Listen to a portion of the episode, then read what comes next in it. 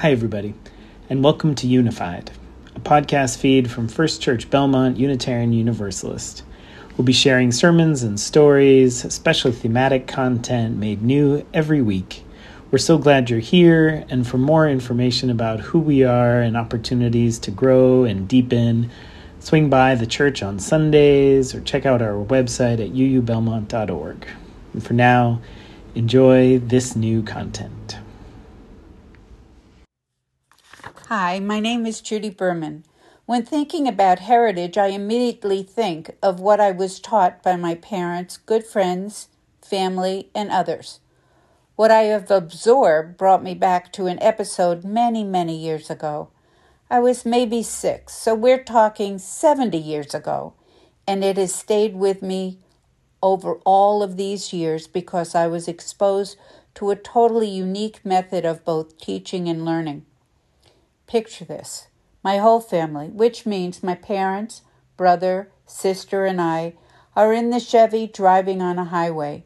My father is driving in a relaxed manner, and my mother casually looks at the gas gauge and starts to freak out.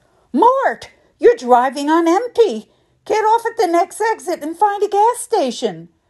Both the tone and the sense of command are unusual because my parents don't raise their voices and my mother never talks to my dad with such a demanding tone. We children in the back seat are immediately confused and alarmed. Well, my dad does get off the highway and in his Sunday driving casual way meanders along another road. Then he sees something that really grabs his attention.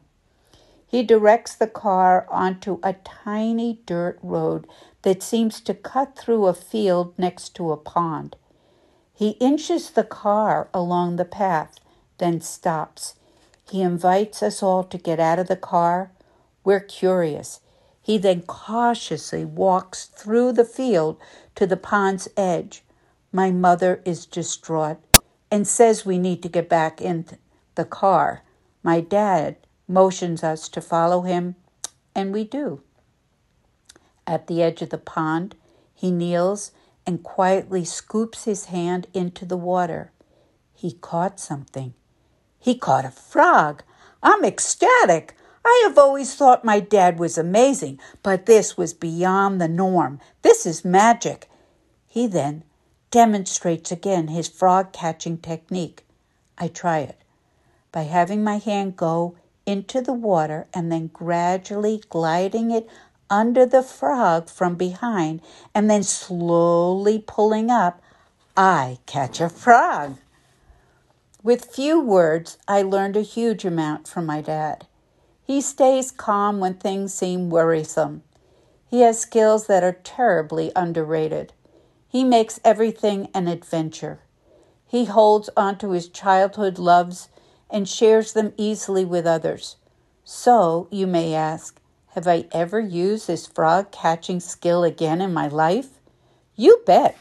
I have taught my children and godchildren and helped them master a simple skill at an early age that brings back joy whenever we think about it. Joy in simple things is one of the many blessings that I have inherited from my wonderful Father.